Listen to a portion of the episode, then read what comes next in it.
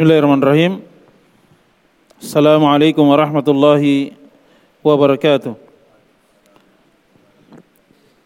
Innal hamdalillah nahmaduhu wa nasta'inuhu wa nastaghfiruh wa na'udzu billahi min shururi anfusina wa min sayyiati a'malina. May yahdihillahu fala mudilla lahu wa may yudlil fala hadiya lahu. Ashhadu an la ilaha illallah wahdahu la syarika lah iqraran bi wa tauhida wa ashhadu anna Muhammadan abduhu wa rasuluh sallallahu alaihi wa ala alihi wa ashabihi wa ikhwanihi wa man tabi'ahum bi ihsanin ila yaumiddin, amma ba'd. Alhamdulillah, pada kesempatan sore hari yang berbahagia ini, di tempat yang mulia ini, kita akan kembali melanjutkan kajian rutin kita di hari Sabtu ba'dal asar dengan judul Risalah Al-Qawa'idul Arba', 4 kaidah di dalam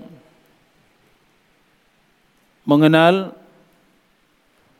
memahami hakikat kesyirikan yang terjadi di masa Nabi kita Muhammad sallallahu alaihi wasallam, dan juga dengan 4 kaidah yang disebutkan oleh penulis rahimahullah taala, kita akan mengilmui dari tauhid yang merupakan agama yang dibawa oleh Nabi kita Muhammad sallallahu alaihi wasallam. Dan alhamdulillah, ini kaidah yang keempat, yang terakhir dari risalah ini. Kita akan baca dari kaidah yang keempat. Qala al-muallif Syekhul Islam Al-Mujaddid Muhammad bin Abdul Wahhab rahimahullahu taala, anna musyriki zamanina aghladu syirkan minal awwalin, lianna al-awwalina yusyrikuna fil rakha wa yukhlisuna fi shiddah, wa musyriku zamanina syirkuhum daiman fil rakha wa syiddah. Wa dalilu qauluhu ta'ala, fa idza raqibu fil fulki da'u allaha mukhlishina lahuddin falamma najjahum ilal barri idahum yusyrikun.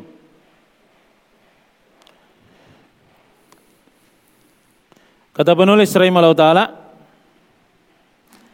anna musyriki zamanina aghladu syirkan minal awwalin.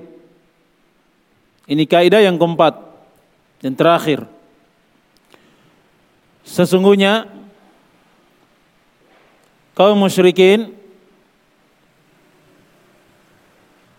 di zaman kita, ini di zaman penulis Syekh Muhammad bin Abdul Wahhab rahimahullah ta'ala, aghladu syirkan minal awwalin, kesyirikannya lebih kental dibandingkan kesyirikan yang terjadi di masa Nabi kita Muhammad sallallahu alaihi wasallam. Apalagi di masa yang kita berada di saat ini, pasti lebih dahsyat lagi kesyirikannya, lebih rusak, lebih parah. Oleh sebab itu, kata Nabi kita Muhammad sallallahu alaihi wasallam, la ya'ti alaikum zamanun illa walladhi ba'dahu syarrun minhu. Tidak akan datang satu zaman kepada kalian melainkan zaman yang setelahnya itu pasti lebih rusak, lebih parah dibandingkan zaman atau masa yang sebelumnya. Oleh sebab itu, penulis rahimahullah ta'ala, beliau mengingatkan kepada kaum muslimin dan kaum muslimat bahwa kesyirikan yang terjadi di masa beliau, penulis rahimahullah ta'ala, itu lebih parah, lebih dahsyat, lebih kental kesyirikannya dibandingkan kesyirikan yang terjadi di masa pertama yang Nabi kita Muhammad SAW diutus. Jelas ya? Ini kaidah yang keempat. Kenapa? Kata beliau rahimahullah ta'ala, li'annal awwalina yushrikuna fil rakha wa yukhlisuna fi syiddah. Karena kaum musyrikin di masa yang pertama, di masa dahulu, mereka melakukan kesyirikan itu hanya di saat lapang saja. Wa yukhlisuna fi syiddah, dan mereka ikhlas tidak melakukan kesyirikan di saat terjadi kegentingan. Paham ya? Wa musyriku zamanina syirkuhum daimun fil rakha wa syiddah. Adapun kaum musyrikin di zaman kita, di zaman beliau penulis rahimahullah taala dan juga yang setelahnya di zaman kita di saat ini, syirkuhum, kesyirikan mereka, daiman fil rakha wa syiddah, itu selama-lamanya, baik ketika mereka dalam keadaan lapang, senang, ataupun ketika mereka dalam keadaan genting, dalam keadaan sulit, tetap mereka melakukan kesyirikan. Ini kaum musyrikin di masa penulis rahimahullah ta'ala dan juga di masa kita di saat ini.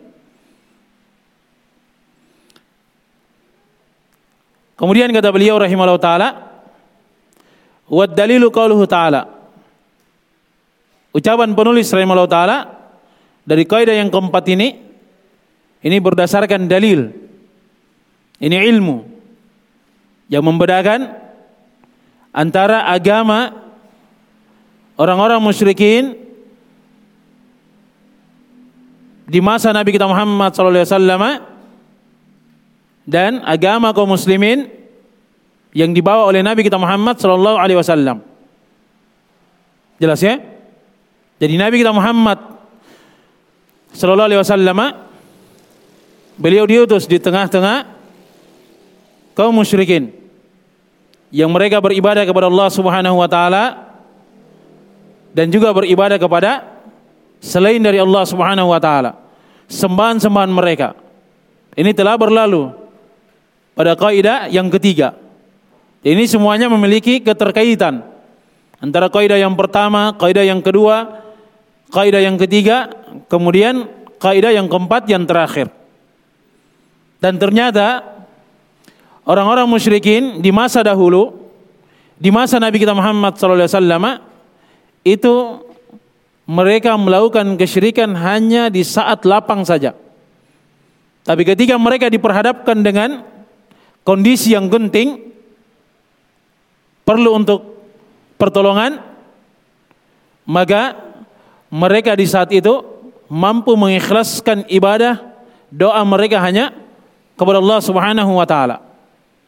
Karena mereka yakin bahasanya hanya Allah Subhanahu wa taala yang mencipta langit dan bumi, yang mengatur alam semesta, yang menurunkan musibah dan yang mengangkat dari musibah itu. Oleh sebab itu, ketika dalam keadaan genting, mereka paham harus meminta kepada Allah Subhanahu wa taala, karena yang mengatur alam semesta ini adalah Allah Subhanahu wa taala. Jelas ya?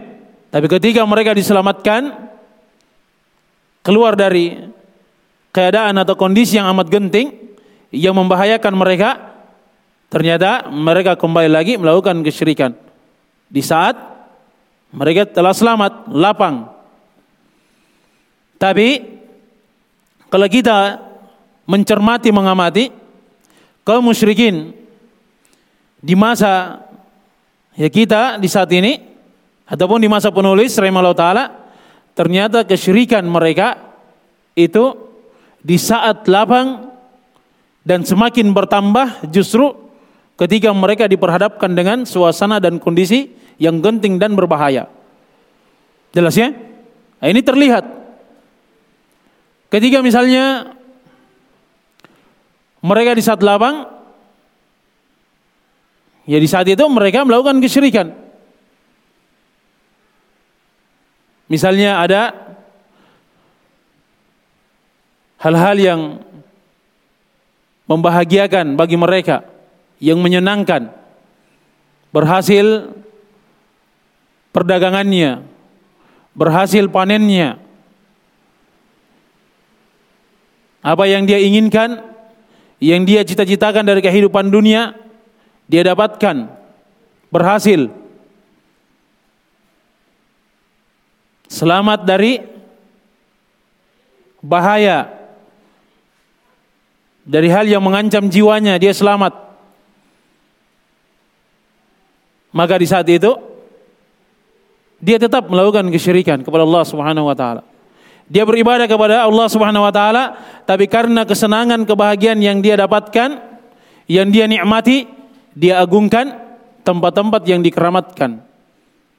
Dia menganggap inilah yang memberikan kemudahan kepada dirinya, sehingga dia dapatkan berbagai kemudahan, kebahagiaan di kehidupan dunia ini.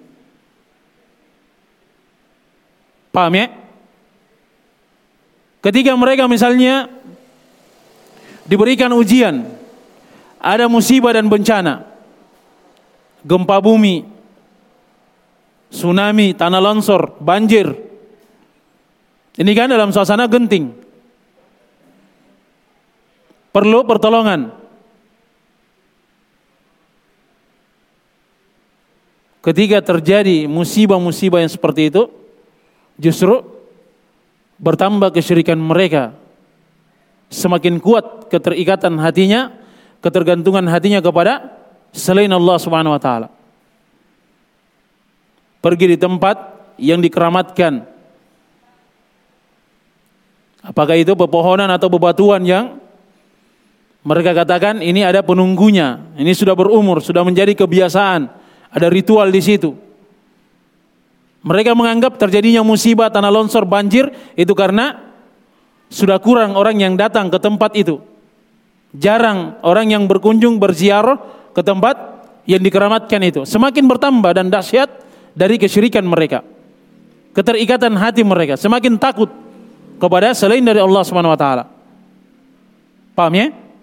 Semakin dahsyat dan bertambah kesyirikan mereka. Kalau orang-orang musyrikin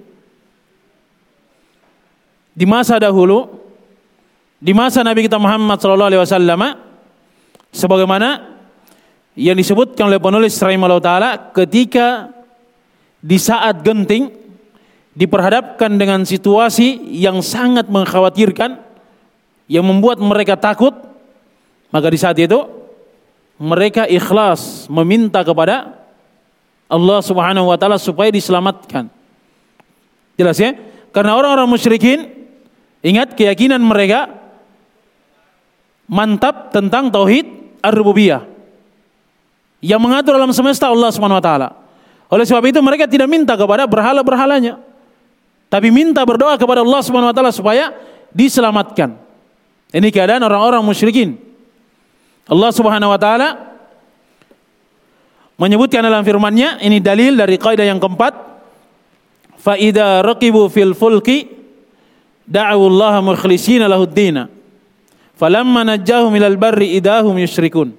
Dalam surah Al-Ankabut di ayat yang ke-65.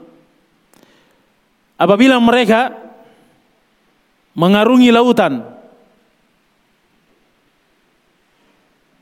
kemudian di tengah laut mereka hampir saja ditenggelamkan, digulung oleh ombak yang begitu besar. Di saat itu, ini suasana yang genting, dahsyat, syiddah. Da'awullaha mukhlisina lahuddin. Mereka berdoa kepada Allah Subhanahu wa taala mukhlisina lahuddin, dalam keadaan mengikhlaskan seluruh agama ini hanya untuk Allah Subhanahu wa taala. Falamma najjahum ilal bar idahum yusyrikun. Akan tetapi ketika Allah Subhanahu wa taala menyelamatkan mereka sampai ke daratan, seketika itu mereka pun kembali melakukan kesyirikan. Kalau orang-orang musyrikin di masa kita di tengah laut diselamatkan, jelas ya? Mereka misalnya mendapatkan kegentingan, adanya badai, angin kencang, ombak yang besar. Di saat itu keluar semua bacaan-bacaannya, benda-benda keramat yang dia pegang, ada keris-keris, bebatuan yang dia yakini punya kekuatan supranatural, dia keluarkan semuanya. Jimat-jimat yang dia pakai, dia keluarkan semuanya, dengan harapan itu bisa memberikan keselamatan pada dirinya dan kawan-kawannya atau kapal yang mereka berlayar dengannya. Paham ya? Ini keadaan orang-orang musyrikin di masa kita seperti itu. Diperhadapkan dengan situasi yang genting, yang harusnya mereka meminta kepada Allah Subhanahu wa taala, justru mereka semakin melakukan kesyirikan. Ketika selamat, apa yang mereka ucapkan? Oh benar, ternyata jimat-jimat tadi yang selamatkan saya. Penunggu laut itu ketika dibuang sesajen langsung tenang lautnya, selamat. Tetap melakukan kesyirikan. Jelas ya? Di saat lapang, di saat genting, tetap mereka melakukan kesyirikan. Kalau orang-orang musyrikin di masa dahulu hanya di saat lapang saja. Ketika mereka diperhadapkan dengan situasi yang sulit, genting, di saat itu mereka mampu mengikhlaskan ibadah hanya kepada Allah Subhanahu wa taala. Jelas ya? Ini dari kaidah yang keempat.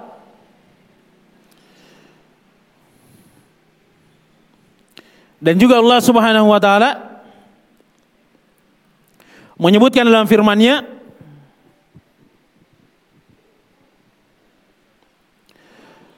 wa idza ghasyahum mawjun kadh-dhulal da'u Allah mukhlishina lahuddin falamma najjahum ilal bar faminhum muqtasid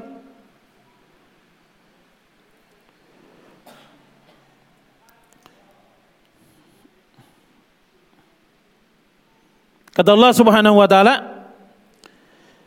dan ketika mereka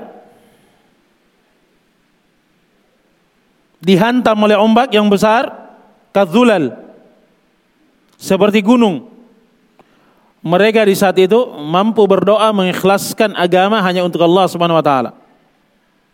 Akan tetapi ketika mereka diselamatkan sampai ke daratan,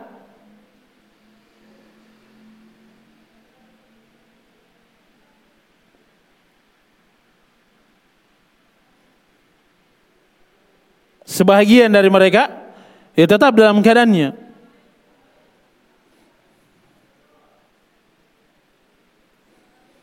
Dan juga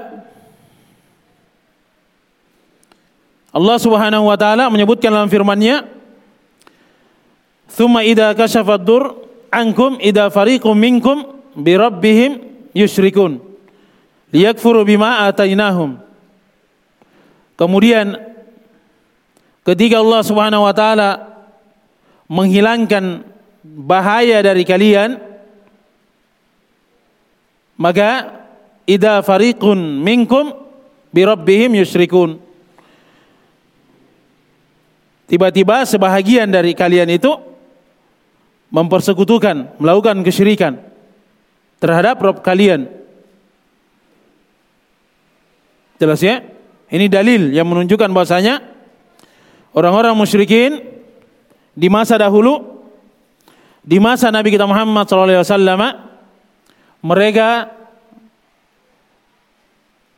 melakukan kesyirikan itu hanya dalam keadaan lapang saja. Dan di saat mereka diperhadapkan dengan kegentingan,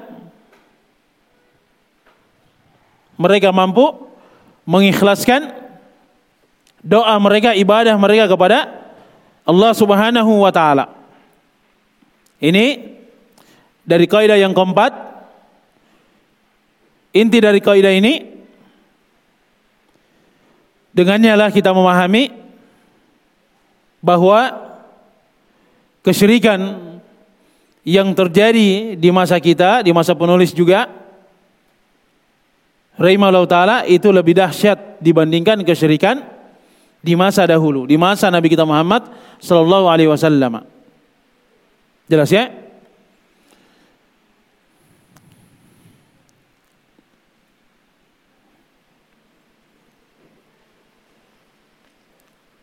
Dan yang disebutkan oleh penulis rahimahullah ta'ala, ini salah satu perbedaannya, bahwa orang-orang musyrikin di masa dahulu kesyirikan mereka itu hanya di saat lapang saja.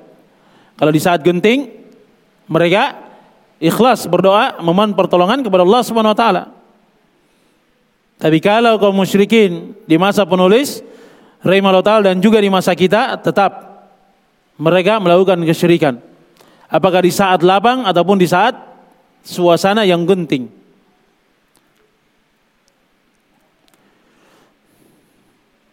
Kemudian perbedaan yang kedua,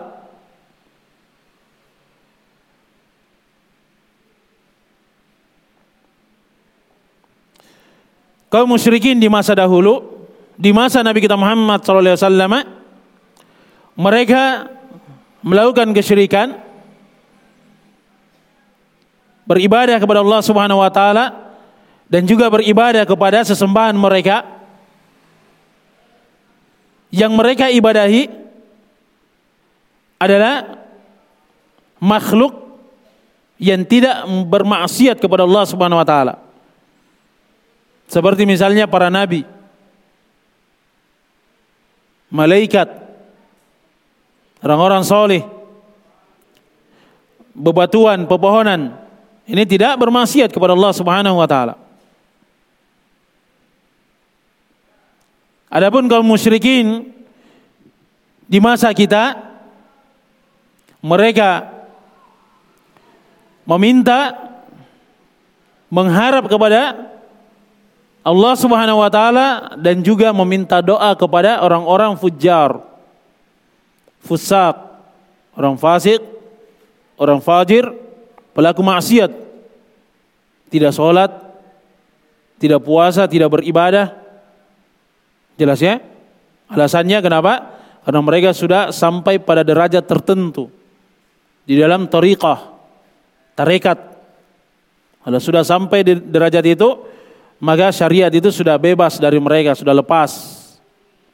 Datanglah murid-muridnya, bertawasul di situ, meminta kepada syekh-syekhnya itu. Sebahagian di antara mereka, kiai-kiainya, ada kartunya, ini tiket masuk surga, dengan mahar, ada biayanya, seperti tiket kalau nonton bola ya. Nah, dari situ mungkin kiasannya. Jelas ya? Itu kesyirikan yang terjadi ya di masa ini. Jelas ya? Kemudian perbedaan yang ketiga, paham itu yang kedua ya?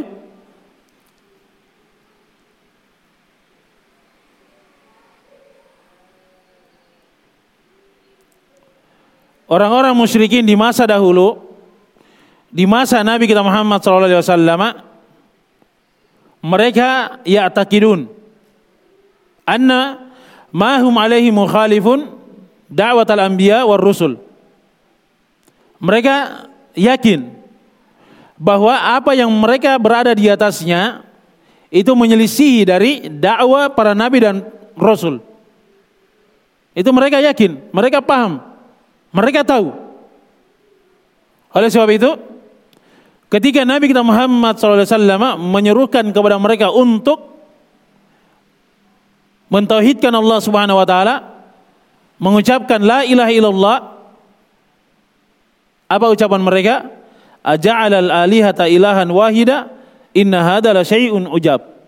Apakah dia Muhammad ini agar menjadikan sembahan-sembahan kami yang banyak ini hanya satu saja? Ini adalah sesuatu yang sangat menakjubkan.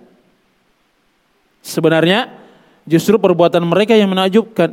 Mereka yakin Allah Subhanahu wa taala yang mencipta, yang mengatur alam semesta, yang memberikan rizki kepada mereka, yang menghidupkan dan yang mematikan, tapi ternyata ketika mereka beribadah juga meminta kepada selain dari Allah Subhanahu wa taala.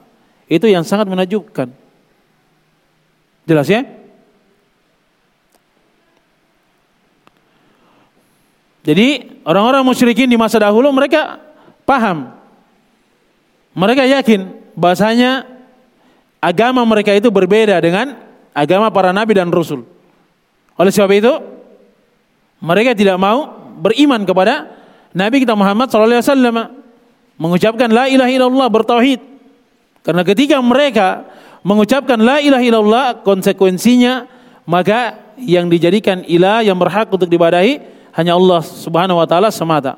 Mereka akan meninggalkan dari seluruh sembahan-sembahan mereka. Adapun kaum musyrikin di masa kita, maka mereka mengakui bahwa perbuatan mereka itu berkesesuaian dengan dakwah para nabi dan rasul. Padahal yang mereka lakukan adalah kesyirikan. Kalau diperingatkan jangan datang ke tempat-tempat yang dikeramatkan, itu adalah perbuatan kesyirikan. Atau kalau ditegur, diingatkan jangan meminta di kuburan, walaupun kuburan itu yang meninggal dikubur di situ menurut anggapan mereka adalah orang-orang yang soleh, dilarang datang ke situ meminta di situ. Apa ucapan mereka? Ini bukan kesyirikan. Kalau dia bukan kesyirikan berarti sesuai dengan dakwanya para nabi dan rasul. Nah, inilah keyakinan kaum musyrikin di masa ini.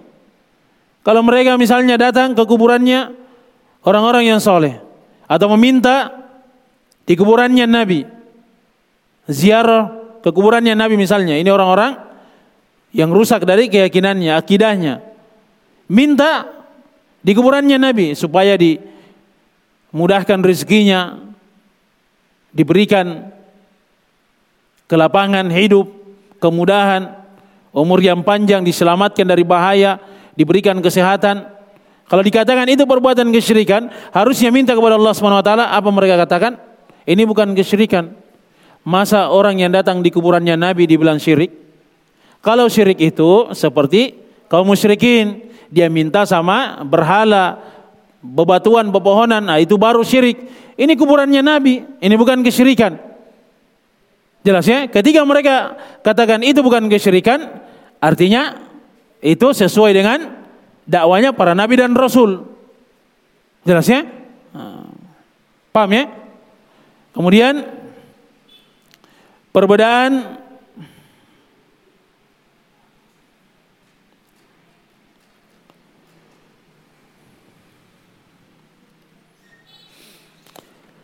Yang keempat,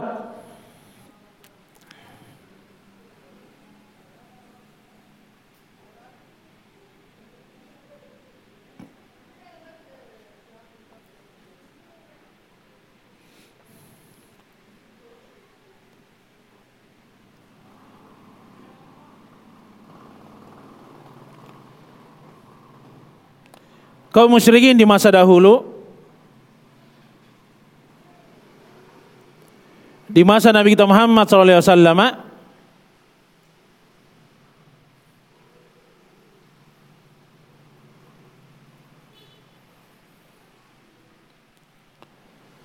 mereka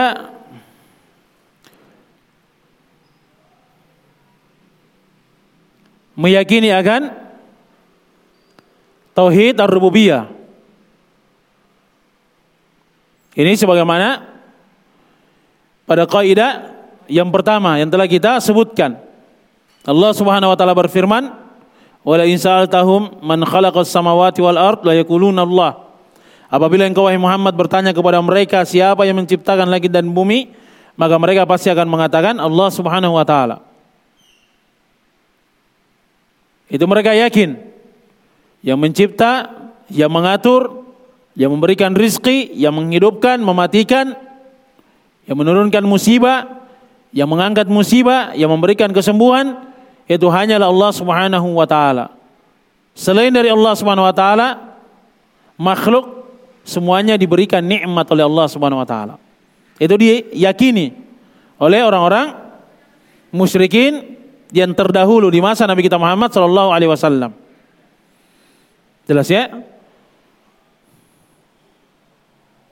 Tapi kaum musyrikin di masa kita, mereka ada yang terjatuh ke dalam tauhid ar-rububiyah.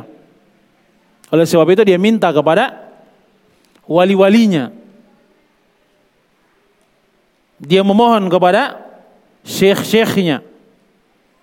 Dengan keyakinan bahwasanya syekhnya ini, walinya, gurunya ini juga punya andil pengaturan di alam semesta ini. Bisa menurunkan hujan, bisa menahan hujan, bisa meluaskan rizkinya, bisa menjamin, memuluskan dari karir jabatannya. Ini banyak ya, pejabat-pejabat datang kepada guru-guru tertentu, syekh-syekh tertentu, ya minta di situ. Kalau dia sudah datang di situ, dianggap bahwasanya ya syekhnya itu bisa memberikan kemudahan bagi dirinya supaya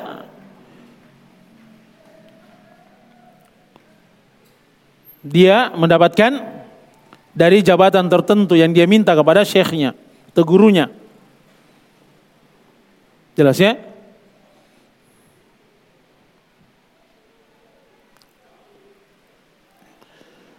Kemudian perbedaan yang berikutnya, yang kelima ya. Kaum musyrikin di masa yang dahulu, di masa Nabi kita Muhammad SAW, mereka memahami akan makna kalimat tauhid la ilaha illallah. Oleh sebab itu ketika diserukan kepada mereka untuk mengucapkan la ilaha illallah, mereka menolaknya. Nabi kita Muhammad SAW menyerukan kepada mereka, "Qulu la ilaha illallah tuflihu." Ucapkanlah kalian la ilaha illallah, maka sungguh kalian pasti akan selamat. Apa jawaban orang-orang musyrikin? A inna latariku alihatina li syairin majnun. Apakah kami rela untuk meninggalkan sembahan-sembahan kami yang banyak ini karena seorang penyair yang gila ini? Maksudnya Nabi kita Muhammad sallallahu alaihi wasallam. Karena ketika mereka ucapkan la ilaha illallah, mereka paham maknanya, artinya tidak ada ilah yang berhak diibadahi kecuali Allah Subhanahu wa taala. Ini akan membatalkan dari seluruh sembahan-sembahan mereka. Kemudian yang mereka tetapkan hanya Allah Subhanahu wa taala semata. Ini yang mereka tidak mau. Jelasnya? Kenapa mereka tidak mengucapkan? Karena mereka memahami dari makna kalimat la ilaha illallah. Adapun kaum musyrikin di masa kita, mereka tidak memahami kalimat la ilaha illallah. Jelas ya? Kalau ditanya apa arti atau makna dari kalimat la ilaha illallah, apa jawabannya? Tidak ada Tuhan selain Allah. Akhirnya mereka datang ke tempat-tempat yang dikeramatkan, pepohonan, bebatuan. Jelas ya? Kenapa? Karena ketika mereka anggap itu sebagai ilah Tuhan, ya berarti itu juga Allah. Karena tidak ada Tuhan selain Allah. Jelas ya? Oleh sebab itu yang benarnya maknanya tidak ada ilah yang berhak diibadahi kecuali hanya Allah Subhanahu wa taala semata. Jadi rukun la ilaha illallah itu ada dua. Yang pertama an-nafyu, penafian, peniadaan. Dinafikan, ditiadakan segala sesembahan. Jelas ya? Dibatilkan seluruhnya. Kemudian illallah al-itsbat, ditetapkan hanya Allah Subhanahu wa taala semata yang berhak untuk diibadahi. Oleh sebab itu Allah Subhanahu wa taala berfirman, "Dzalika bi anna Allahu al-haqqu wa anna ma yad'una min dunihi wal batil." Karena sesungguhnya hanya Allah Subhanahu wa taala yang hak, yang berhak untuk diibadahi. Wa anna ma yad'una min dunihi huwal batil. Dan apa yang mereka seru, yang mereka ibadahi selain dari Allah Subhanahu wa taala, seluruhnya itu adalah batil. Jelas ya? Oleh sebab itu ditetapkan sembahan yang berhak diibadahi hanya Allah Subhanahu wa taala. Segala sesembahan selain dari Allah Subhanahu wa taala, maka seluruhnya adalah sesembahan yang batil. Paham ya? Jadi orang-orang musyrikin yang terdahulu di masa Nabi kita Muhammad sallallahu alaihi wasallam, mereka memahami dan meyakini apa? Memahami dari makna kalimat la ilaha illallah. Adapun kaum musyrikin di masa ini mereka tidak memahami kalimat la ilaha illallah. Jelas ya?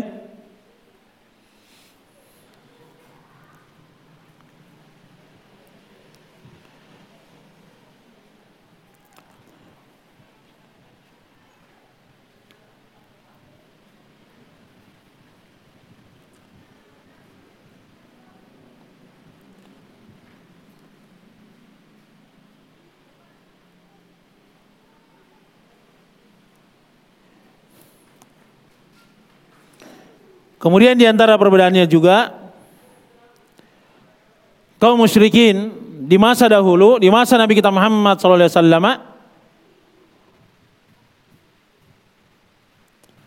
sembahan-sembahan mereka itu hanya sekedar dijadikan perantara saja, wasilah saja, hanya diharapkan bisa memberikan syafaat kepada mereka nantinya di negeri akhirat. Hanya sebatas itu saja. Dan itu sudah dikatakan sebagai bentuk peribadatan. Jelas ya? Dan ini telah kita ya jelaskan pada kaidah yang kedua. Ini alasan dan sebab orang-orang musyrikin melakukan kesyirikan. Kata mereka, "Ma na'buduhum illa liyuqarribuna ila Allahi zulfa." Kami tidak beribadah kepada mereka kecuali hanya supaya mereka itu mendekatkan kami kepada Allah Subhanahu wa taala dengan sedekat-dekatnya. Jelas ya? Dan itu sudah dihukumi sebagai bentuk peribadatan.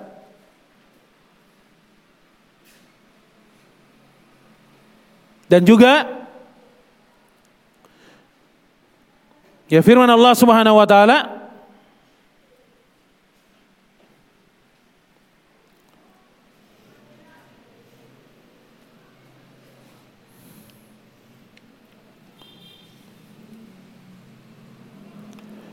ya'buduna min dunillah ma la yadurruhum wa la yanfa'uhum wa yaquluna haula'i syufa'auna 'indallah." Mereka beribadah kepada selain dari Allah Subhanahu wa taala apa yang tidak bisa mendatangkan bahaya kepada mereka dan apa yang tidak bisa memberikan manfaat untuk mereka. Ini mereka pahami.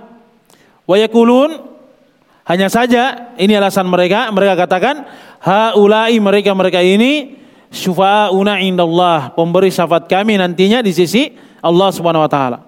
Jadi mereka tidak beribadah langsung di situ. Jelas ya? Berbeda dengan kaum musyrikin di masa ini. Ketika mereka datang di pekuburan wali-wali mereka, syekh-syekh mereka, orang-orang yang mereka anggap salih, datang memang langsung minta kepada penghuni kubur. Minta supaya diselamatkan, supaya dimudahkan rezekinya, supaya dimudahkan dari karirnya, jabatannya, supaya berhasil dari usahanya, panennya. Mereka langsung meminta kepada penghuni kubur. Tapi kaum musyrikin di masa dahulu, di masa Nabi kita Muhammad SAW, orang-orang soleh itu hanya sekedar dijadikan perantara saja. Tidak mereka ibadahi secara langsung. Jelas ya? Tapi perbuatan mereka itu menjadikan perantara, ingin menjadikan sebagai pemberi syafaat mereka nanti di sisi Allah SWT, itu sudah dianggap sebagai peribadatan. Ma na'buduhum illa liyuqarribuna ilallahi zulfa. Kami tidak beribadah kepada mereka. Hakikatnya mereka melakukan peribadatan. Alasannya apa? Supaya mendekatkan diri mereka kepada Allah SWT dengan sedekat-dekatnya. Hanya sekedar memberi syafaat saja. Tapi perbuatan itu sudah dihukumi sebagai bentuk peribadatan. Paham perbedaannya? Jelas ya? Ini dari akhir pembahasan kita pada kaidah yang keempat. Insyaallah ta'ala nanti kita akan sambung ya pada pertemuan yang berikutnya.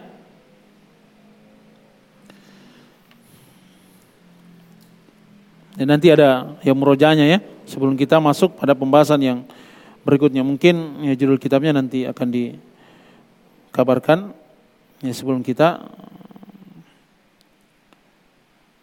ya, lanjut pada pertemuan yang sebelumnya. Nanti akan dikabarkan. Ya, saya mungkin sampai sini dulu.